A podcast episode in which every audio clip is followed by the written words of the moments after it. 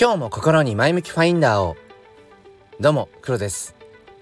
今日は10月の26日水曜日朝の6時15分です。あの日課である10分ジョギングをしている最中にあの近所にねあのー、なんだ家をこう建て建て替えてるというのかな？うんところがあって、まあ、以前はその、まあ、すごく古いお家だったんですよね。でまあそれが壊されて、えー、あなんかもう取り壊ししてるんだななんてことを思っていたらもうなんか今ふと見たら新しいこう家がね、えー、まあ、立ち始めていてでふと思ったのが結構その何かこう建物が変わった時ってそのともすると以前のそこに何があったか何が建ってたかって忘れてたりしません？なんか思い出せないことが僕多くてまあその近所とかだったらねさすがにここには前こういう家が建ってたなみたいなのはしばらくの間あるかもしれないけどこうふとした街中でなんかこう建物が変わってると「ん？これ以前何のお店あったっけ?」とか「何がここあったっけ?」とかね、うん、なんかそんなことがあるなと思っていて。これが あのなんだろうデータとしてというかブロックチェーンにこのそれがね一個一個刻まれていたら、まあ、忘れることはないんだろうななんていうなんかかなり無理な思考で。なんかその何て言うんでしょうね。この栄光必須。じゃないけど、うん、必ずその形あるものは朽ちていく、うん、命あるものはいつか終わりを迎えるみたいななんか そういうちょっとテーマが大きすぎますか。そんなことをちょっと感じていたという、えー、朝です、えー、ということでですね今日は何の話をしたいかというと、えー、NFT っていうのはあくまでもまあ手段であって、まあ、それ以上でもそれ以下でもないよねというそんなお話をしていきたいと思います。よければお付き合いください。このチャンネルは切り取った日常の一コマからより良い明日への鍵を探していくチャンネルです。本日もよろしくお願いいたします。ということで、えー、NFT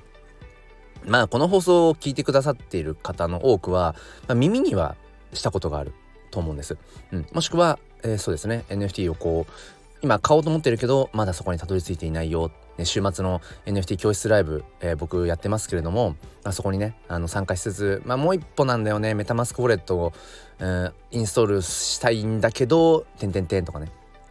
メタマスクウォレットはあの用意したけれどもあとはそこに仮想通貨を入れるだけなんだけれどもみたいな、えー、そういう方々がいらっしゃるのも僕はなんとなく 把握しています。うん、まあ一方であのーもうご自身がね NFT のクリエイターだったりだとかもうかなりゴリゴリに NFT を楽しんでるよって方、まあ、いろんな方が聞いてくださってると思うんですけれどもまあ、この NFT non-fungible token、まあ、新たなそのデジタル技術ですねブロックチェーンというあの改ざん不可能とされている、まあ、技術を使った上でのこの時代の針をこう進めるであろうと。まあその Web3 界隈の方々は、まあ、僕も含めてですけど、まあ、いろんな期待を寄せているというそういうところですね。でこの NFT っていうのがまあものすごくこうある種バズワードであって NFT って言っておけさえおきさえすれば何ていうのかななんか OK みたいなね。うんまあ感じがなくもないなとか。あとは何ていうのかな。とにかくこう NFT に特化したうんブログとか NFT に特化した音声配信とかまあ様々あると思うんですけれどもあのこれ前提で言うと僕は NFT めちゃくちゃあの楽しんでいるしものすごく可能性を感じているし僕自身も NFT フォトグラファーとしてね、えー、自分のその写真という表現、まあ、あとは音楽という表現言葉という表現とかそういったものをうんよりこう何て言うのかなこう届けやすく、うん、やっぱなっているなって思うのでまあめちゃくちゃ僕は何て言うのかなこう NFT というものを尊重 尊重、うん、している人間だよっていう前提で聞いてほしいんですが NFT ってまあ言うても何ていうのかな。あくまでも手段の一つに過ぎないんですよね。うん、例えば僕ら人間っていうのは生きていく上で何か目的があると思うんですよね。大体は。うん。まあ、目的なくっていう場合もあるかもしれないけど大抵は何か目的がある。もしくは目的地があると。じゃあその目的を達成するために、えー、どういうふうにしていこうか。じゃあその目的を達成するためには、えー、どういった手段が必要なんだろうか。とかね、まあ、そういうことを日々考えていくわけです。うん、例えば目の前にある紙をまっすぐ綺麗に切りたいと思ったら、えーと、ハサミが必要だなとかね。あとはうんまあこう生きていく上で何か物を買いたい、うん、っていう時にはお金というそれも手段ですよね。お金が必要だとか。あとはそうですね。じゃあちょっと遠くまで出かけたいからじゃあ新幹線に乗ろうか、うん、もしくは車で自分が運転していくのか。はたまた飛行機に乗るのか船に乗るのかみたいなね。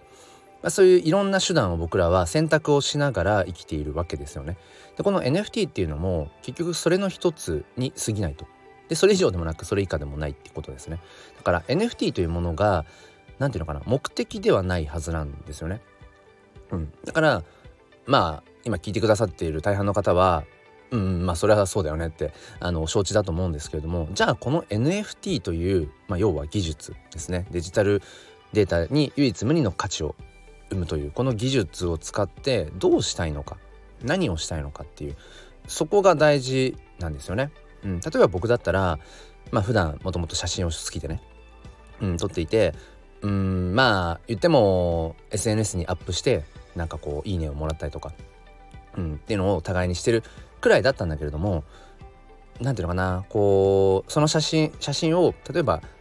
プリントアウトして、うん、なんか使うとかっていうこともあんまりなかったし結局自分自身のなんかこう自己完結してたところがあったんですよねでも NFT という技術に僕が出会うことによって、うん、その自分の撮った写真を NFT にして、まあ、そこに値段をつけて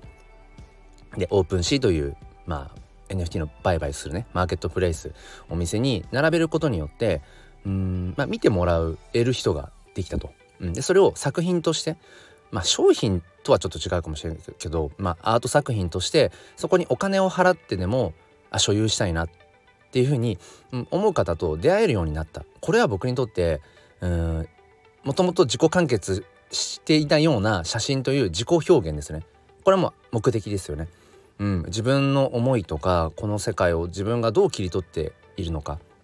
僕は写真は哲学だと思っているのでその写真を通して自分の思いってものをまあ伝えたいっていうそういう目的があったわけですよね。でもそれが十二分にまあなんかこう表現しきれていなかったというか誰かに伝えるという上でやっぱり SNS 上でアップするだけではやっぱり足りない、うん、なんかどんどん流れていってしまう。まさにタイムラインにね、えー、流れていくようにどんどんどんどんこう毎日毎日新しい写真画像と流れていってしまうわけですよね。だからなんか残っていかない。うん、形ある資産として残っていかない。それそれこそ冒頭の あのジョギングしていてあの前にね建っていた古い家が壊されて新しい家が建ってえともすると前にそこに何が建っていたのか覚えていない、うん、でそれをなんかまあ知る由もない基本的には、うん、なんかそういったところにまさか今ちょっと話がつながると思わなかったんですけどやっぱりきちんとこう記憶だけではなくて、うん、何か確かなものとして自分のこの生きている足跡っていうのかなかっこよく言うと生きている足跡っていうか。なんか自分のこの今喋ってる音声もそうですけど、うん、なんか残していきたいよなってことをある時からやっぱり思い始めて、うん、そう考えた時にやっぱり NFT っていうのはまあねまさにそのブロックチェーンに、うん、刻まれていく、うん、でまあ基本的には、まあ、未来英語うん残っていくわけでそれが誰でも確認ができるわけですよね。うん、だから僕がこの撮った写真それを NFT にしていることによってうん、まあ、例えばそうですね。うん僕の、まあ、娘今5歳になる娘とかあとはまだ見る孫とかその次の世代とかが僕が今撮った写真うんあとは、まあ、最近その写真に音声をかけあ音楽を掛け合わせたりだとか、まあ、イラストを掛け合わせたりだとかとにかくなんかいろいろ試しているとこなんですけれども今こうして喋っているような音声、うん、これもこの前あのピクセルヒーローズというね、えー、国内初のジェネラティブ NFT コレクションを運営しているピクセルヒーローズダウンの方からあのまあとあるそのイベントのね景品としてあの音声 NFT を出そうってことになって、まあ、そこでねあの僕はこのなんだろうちょっとこう音声を喋らせて話して話をさせてもらって、うん、でそれをまああの該当するね、うん、方に音声 NFT としてピクセルヒーローズダウンの方から、まあ、あのプレゼントをしたんですけどもってことは自分のその喋った声っていうのがね何ていうのかなこのブロックチェーンに刻まれたわけですよ。うんまあ、これはまあ大げさに聞こえるかもしれないけどこれですごくなんかこれまでにはやっぱりなかなかその実現できなかったようなこと。もちろんデジタルデータとしては残るけどでもそれってどんどんどんどんやっぱり流れていってしまう。それがブロックチェーンっていうものそして NFT というものを絡めることによって、うん、きちんとそこに、うん、いつ行っても、うん、誰が見てもそこに確かにあるということが確認できる。うん、まあなんかちょっと話が混ぜこぜになってるかもしれませんが何ていうのかな。うんやっぱり日々生きていてなかなかそのまあ大げさに言うとちょっとこう生きてる実感とか自分がこれまでやってきたことが、まあ、どれぐらいのものなんだろうか残っているんだろうかこう確かなものなんだろうかってたまにやっぱり不安に思う瞬間があるんですよね。でともするとうんそういったものがその数字として現れているところってありますよね。例えば毎月毎月まあ仕事をしてまあ、それがこう、まあ、給料っていう形であっても自分でマネタイズしたお金であってもお金というその数字であ今月はこれだけ自分は仕事をしたんだなってことを確認したりだとかうんまあ学生時代だったら、うん、勉強した結果がテストという形で点数っていうね、うん、数値化されたりだとか、うん、あとは何だろう例えば日々歩いている、うん、歩数何歩歩いたみたいなもそうかもしれないですよね。いろんな場面で数字という形で僕らはもしかしたら自分のこの今生きているうーんなんか生き様みたいなものを数字で確認しているところがあるかもしれない。まあそれに近い形で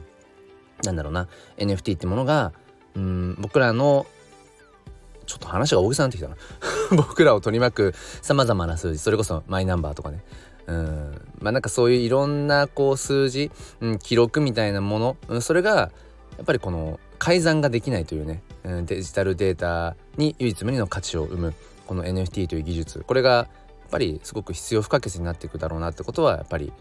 うん、想像に難くないし、うん、でも今は本当にさっき言った通りあまりにもバズワードすぎるので、うん、なんかとりあえずこう NFT NFT って言っとけばっていうようなところがだある種 NFT っていうのがなんかこう目的に近いような感じで取りだ取り出さ取り取り出さ取り出さ取り立たされる。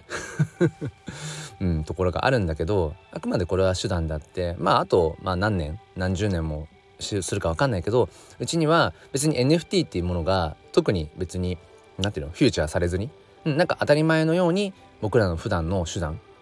の一つになっていくんじゃないかななんてことを思っています。えー、ということで今日はですね NFT っていうのは、まあ、あくまでも手段であって、うん、目的ではないんだよっていうただ今はバズワード過ぎちゃって NFT という言葉がどこか一人歩きしているところとかあるんだけどなんだろう。うんまあその NFT というものを通してね、自分がどうしていきたいのか、うん、っていうことをこう冷静にふとね考えるっていうそういう感覚も必要なんじゃないかなという、えー、お話をさせていただきました。えー、最後にお知らせなんですけれども、まあ、この NFT っていうわけではないんですがえっ、ー、と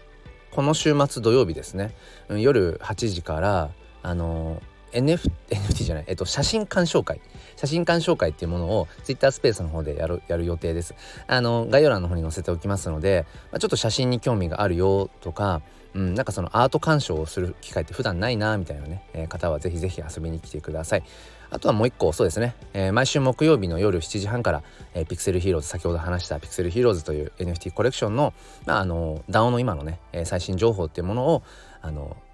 こちらも Twitter スペースの方でラジオをやってますのでそちらの方もよければ遊びに来てください。それでは最後までお付き合いくださりありがとうございました。今日も良い一日を。ではまた。